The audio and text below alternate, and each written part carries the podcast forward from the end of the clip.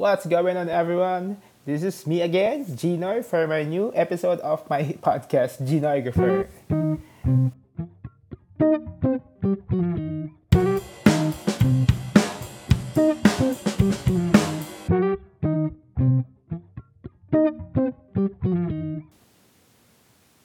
So there, yeah, I'm back. so, uh, what I'm going to talk about, what are we going to talk about today is the uh, the controversial for the news yesterday. It is the uh, the government's new general community quarantine classification in Metro Manila. So, uh, yeah, that's a, that's a that's a headliner. I'll read this for you. So we will have our first, uh, you know, first hand uh, story for this. Uh, this is from um, hmm, this is from ABS-CBN News. Uh, breaking news: the, the the NCR shifts to GCQ, the General Community Quarantine, starting September 8. That's today until the 30th, according to Palace spokesman Harry Roque. So, inquirers, Metro Manila will be placed under GCQ starting September 8 until September 30 uh, presidential spokesperson Harry Roque announces. So yeah, it's actually uh, an, uh, a fact now, and it is all over the news that Metro Manila will be placed under GCQ. And uh, if you are privy to our quarantine, if you're following the quarantine classifications of the country, we have seen a lot of uh, queues, a lot of queues, uh, classifications, reservations, and details, and uh, in our uh, classification for the country. And then there's, there's there's this bubble, and there's this internal bubble, and then this is what do you call this? Uh, tiny bubble. so there's a lot of uh, tiny bubbles. You know, it's quite funny. Yeah. So those are lots of lots of uh, I think creativities that the uh, IATF is uh, the government is trying to do to to control or somehow uh, manage COVID nineteen. You know what the problem um, is? Uh, they have this uh, battling between the health system that they must protect because it will collapse if they don't and uh, the, the, the disease will spread. At the same time they cannot just simply for brute force lockdown because we have an economy that must run. And um, the problem here is that they cannot marry the two because you know cannot say they cannot just uh, run the economy without people moving and you cannot just lock do the lockdown and earn income. So that's quite the opposite, and those are the two problems that the government is facing right now. And I think GCQ under uh, with uh, granular lockdown is the best compromise. I call it best because I think that's their somehow analysis on what's happening.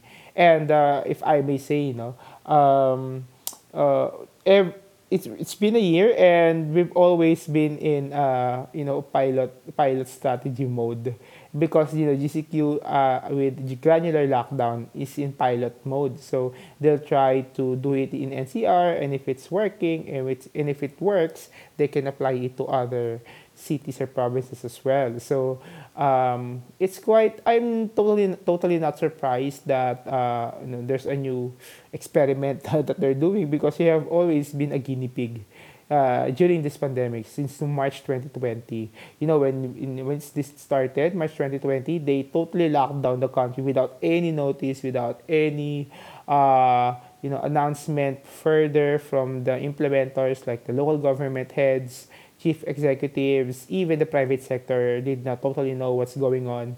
So, and then they required all the government and the private sector to pay for their employees even without the presence of their employees and uh, just do, just, uh, you know, uh, negotiate with your employees how, what to do about it. So those are, you, you know, those are the, uh, the, in, the inefficiencies that happened during the March 2020.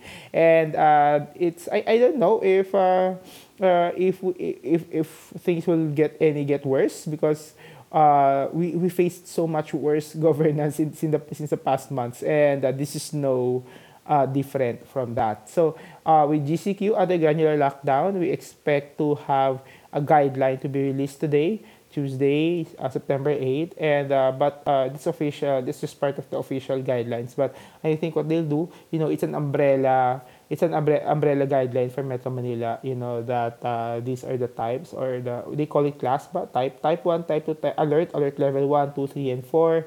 If it's alert level 1, blah, blah, alert level 2. If alert level 1, lesser risk, level 2, higher risk, level 3, most risk, level f- uh, 4, dangerous, or something like that. And uh, they have this uh, kind of, uh, I think there's a parameters for classifying. That's in level 1, uh, only number of cases, 2, high cases, you know, something like that. So we, we all know the drill. But uh, the the feature of this are two, I guess. The two, the two, there are two distinct features of this GCQ plus uh, granular lockdown. Number one feature is uh, the uh, uh, spatial uh, the spatial granularity. They call it granular or butyl because they uh, instead of uh, announcing the lockdown nationwide or um, uh, whole uh, region, Metro Manila, what they do is uh, they'll try to open the economy already of Metro Manila with somehow minimal uh, minimal uh, uh, restrictions because we're still in GCQ.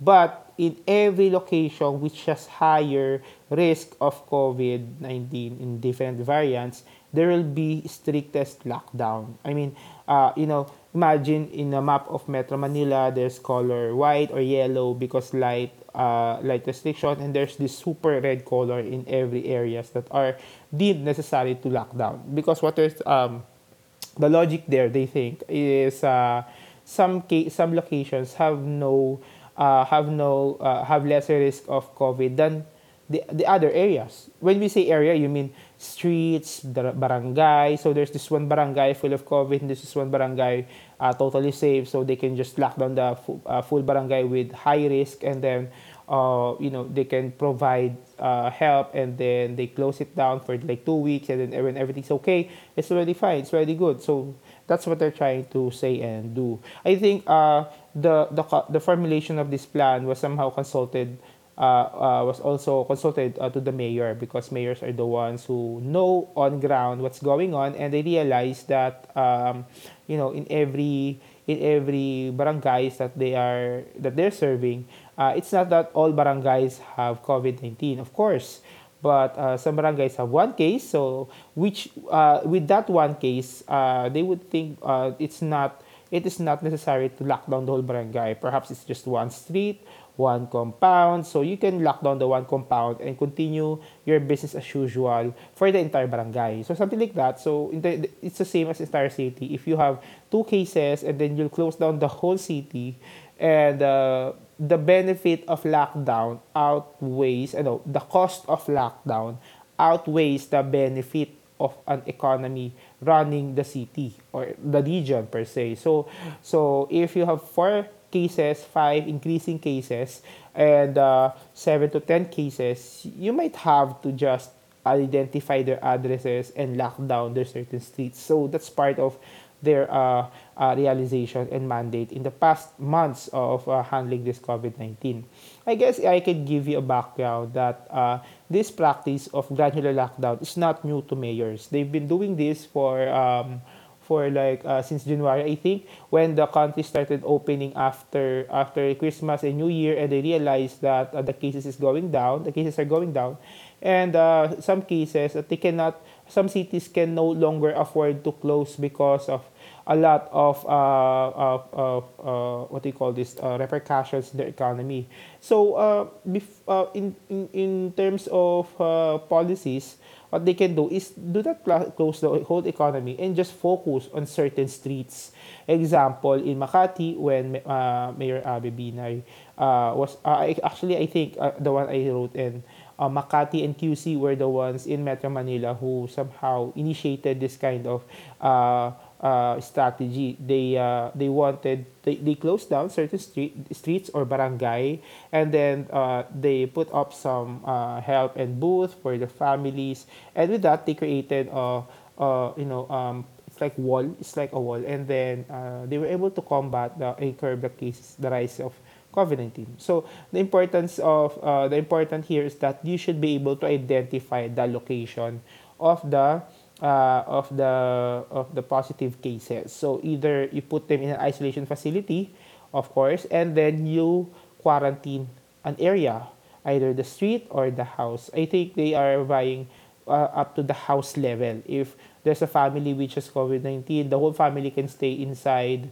Or if if one person is COVID has COVID-19, it can it it must move to uh, an isolation as isolation facility and the family will also be locked down for two weeks. So those are types of policy interventions that the government or the local government will be doing during this granular lockdown.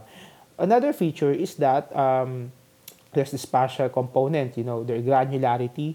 And the second one is the restrictions of the uh, APOR or the uh, authorized persons outside of residence. And I think this is quite controversial and somehow uh, problematic for me. And uh, uh, um, what do you call this? Uh, something to look for as a concern because um, APOR, AP, uh, APOR, authorized persons outside residence, are, uh, uh, not, are no longer allowed to go home when they go out and there's a lockdown. So example, uh, the house or state has been uh, deemed as uh, as dangerous area for uh, COVID-19 and uh, as granular lockdown said, as the local government will see during granular lockdown, they realize that you know it, has to be locked down. APORs or the family or member of the family that must go out because they, they have work. If should they go out, they won't be able to return during the lockdown. They have to find elsewhere uh, a place where they can stay during the lockdown of their house or they can stay inside and no longer go out, although the government will provide them assistance. So that's part of uh, the problematic. So I guess if uh, APOR will leave the house and they can no longer go back until lockdown, uh, I think it's part also of the government to assist them, you know, because of course uh, the, the APOR cannot uh, afford to find a short term because some are, not all are privileged enough to choose which residence they could uh, stay in during the lockdown. So yeah, that's a problem for me. But nonetheless, um, I think as I always say, GCQ with granular, granular lockdown is a compromise that the government uh, can do to, pro- to prevent the collapse of the health system and uh, that's another story. Not actually prevent collapse to to uh, what do you call this to do to manage the cases and at the same time not uh, compromise the economy because the economy is actually the road uh, uh, derailed now or uh, some deteriorating. We have uh, a lot of uh, credits to pay, a lot of uh, loans to pay. We have a lot of uh, you know a lot of businesses are already closing, and uh, um, as one interview by an official from a bank or BPI, they said that this is uh, the vaccines and uh, GCQ with uh, uh, granular lockdown is the last shot for the private sector to help the micro and small medium enterprise entrepreneurs because of a lot of financial difficulties uh, banks even banks can no longer assist the MSMEs or the small businesses. But yeah so nonetheless uh, we should um, we should pray that uh, this works even though I not I'm not totally totally uh, solved with this, but I uh, this is a product, you know, of a year of incompetence, of uh, non-discerning decisions, and uh, not not you know considering COVID nineteen is a uh, is a health crisis. It is not. This is not a military, and this is not a population problem. This is a health crisis. Therefore. Uh, you need a health pro- health solution, and part of it is uh, you have to have a vaccination, mass testing, inoculation, um, you know, uh, contact tracing, and then isolation. Although the government has been doing that, it's quite late and somehow is still until now is still inefficient, especially in isolation. Uh, the government is not uh, is not giving enough incentives for people who will be who are uh, suspected to be COVID-19 positive or somehow that will become positive because if uh, the, the workers are known to have the, the symptoms, uh, they won't be allowed to go to work and they will no longer receiving pay, be receiving pay. And that's a problem because they need money and the local government or national is not providing any assistance. So how would you expect them to to turn their to turn themselves on to the local government or to the isolation facility when they there's no incentive for them so they just continue working so that's the problem okay so i think uh, there are three facts as i as i always mentioned there are, there are three facts in uh, how did the uh, IATF, the, the governor, uh, the officials come up with this compromise of uh, two? We have the uh, you know the, the granular lockdown. Number one, I think um, lockdown is the uh, comprehensive measure to curb the cases, but persistent lockdown also ails the country. If there's no roadmap in place after lockdown, it's totally useless. And of COVID, COVID, we know that uh, is here to stay. Uh, it is seen to not to live in the foreseeable future. It will just evolve, and we will just adapt to it. Our bodies will just adapt. Our immune system will just adapt to the new variants. So COVID is here to stay, and uh, we ca- we cannot afford to just simply lock down, wait for another variant and another lockdown. We have to adapt. If uh, the if the answer will be open the economy, try to granular while people are try, starting to move starting to move for the country, then so be it. So the only the only uh, uh, what do you call this? The only problem is uh, how will you assist the healthcare system because they're the ones who are bearing the grunt of the of the healthcare of the cases. So if you're not paying well enough the the the medical frontliners, uh, you are also not doing your job very well. So not lockdown is somehow a, um, a sweeping policy to help, but it is not sustainable, and uh, that's the that's the thing that they need to accept.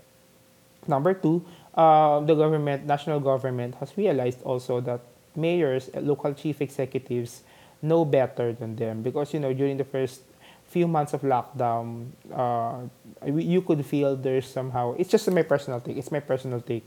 The government has this kind of, the national government has this kind of arrogance that they are the national government, they can provide assistance, they do this and that, and the mayor should not step in on the function of the government. Of course, there is the function, but they should not grandstand, aggrandize some things. You know, some things that, that uh, because in the earlier months of uh, pandemic last year, some local mayors are uh, some mayors are uh, uh, being more creative in providing assistance to their uh, to their uh, um, constituents, but the national government can't allow it. Does not allow it. So the, the you know the treatment is national, and yet they do not they do not submit to the ideas of the mayors who are on the grassroots or on the ground level.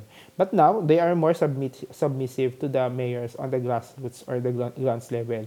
They consult what's happening on ground, what's happening there, uh, what are the changes, what could be the new measures to be to to respond to the number of cases, and yet uh, not compromise. So that's one. That's uh, one factor of uh, trying to uh, listen to the that's one listening to the mayor. And number two uh what's that? What's that? Oh okay. That's not, i'm sorry. And uh, yeah. So um, they know better. And as i mentioned a while ago makati qc and somehow some municipalities and cities in cavite had also this um, uh, lockdown granular level on barangay level because they know that a certain barangay or district has to just have has to be closed and the rest can just completely work or somehow do their usual business. So yeah they realized that, that they could do it and the mayors know better so they could devolve the powers to the lgu do the class or levels or alerts and then implement them implemented by mayors last uh, i think um, uh, the last uh, third fact and uh, somehow ground for the decision is the number of cases by uh, the data. You know, we have the OCTA Research and the UP Pandemic uh, Research Team who was trying to do to do the runs, to do the numbers and runs for, the data modeling on based on the trends. How will the the, the pandemic uh, na number of cases versus the ICUs? And they realized that after the two week pand- ECQ, there's not much change unlike before during uh, the, the, the beta, beta or bravo, alpha variant, beta variant, etc. variant, uh, there was uh, quite a good response. You know, after two weeks of uh, lockdown, uh, they they see the they saw the uh, the, the decrease of uh, um, uh, what do you call this positivity rate in cases. So uh, we what we usually target is below one. So during last time, uh, uh, beta variant or the previous variants uh, before the delta variant, um, there was uh, we had 1.4 and then it went down after two weeks 0.9 0.8 0.7 so you know it's totally uh, effective But now, after the ECQ of two weeks, uh, we're still, uh, after the 1.9, then we're still at 1.4, and then we, we plateaued at 1.4, I think. And now, uh, we are seeing to hit at 30,000 per pieces per day with 25% positivity rate, which uh, under uh, w, w Health, uh, w, World Health Organization, um, the recommended is only 5% positivity rate, and we have 25%. So imagine one in one in four cases uh, of uh, tested for COVID-19 is positive. So in every 100 testing, there's 100 positive cases. So instead of only five, as World Health Organization recommends to be manageable. So imagine how much hospitals are able to cope with that number of cases per day. So that's a problem. That's why we're hitting at around 20. Now, we, yesterday we had 22,000 record high, and uh, it was uh, predicted that at the end of the month we'll hit at 25%, 25,000. And uh, initially, before this ECQ, it was predicted that we'll hit at 25,000 tops. I mean, at, at the most. But now it was changed based on the data model uh, at 1st of October, first week of October, will hit at around 30 at its peak before we go down. So uh, the so the the problem there is number one, the case is going high, and number two, uh, the case of going high is also taking it longer. So it exhausts the medical system or the healthcare system of the country. It's totally exhausting for the for our uh, doctors, nurses, medical frontliners, and uh, so that's a problem.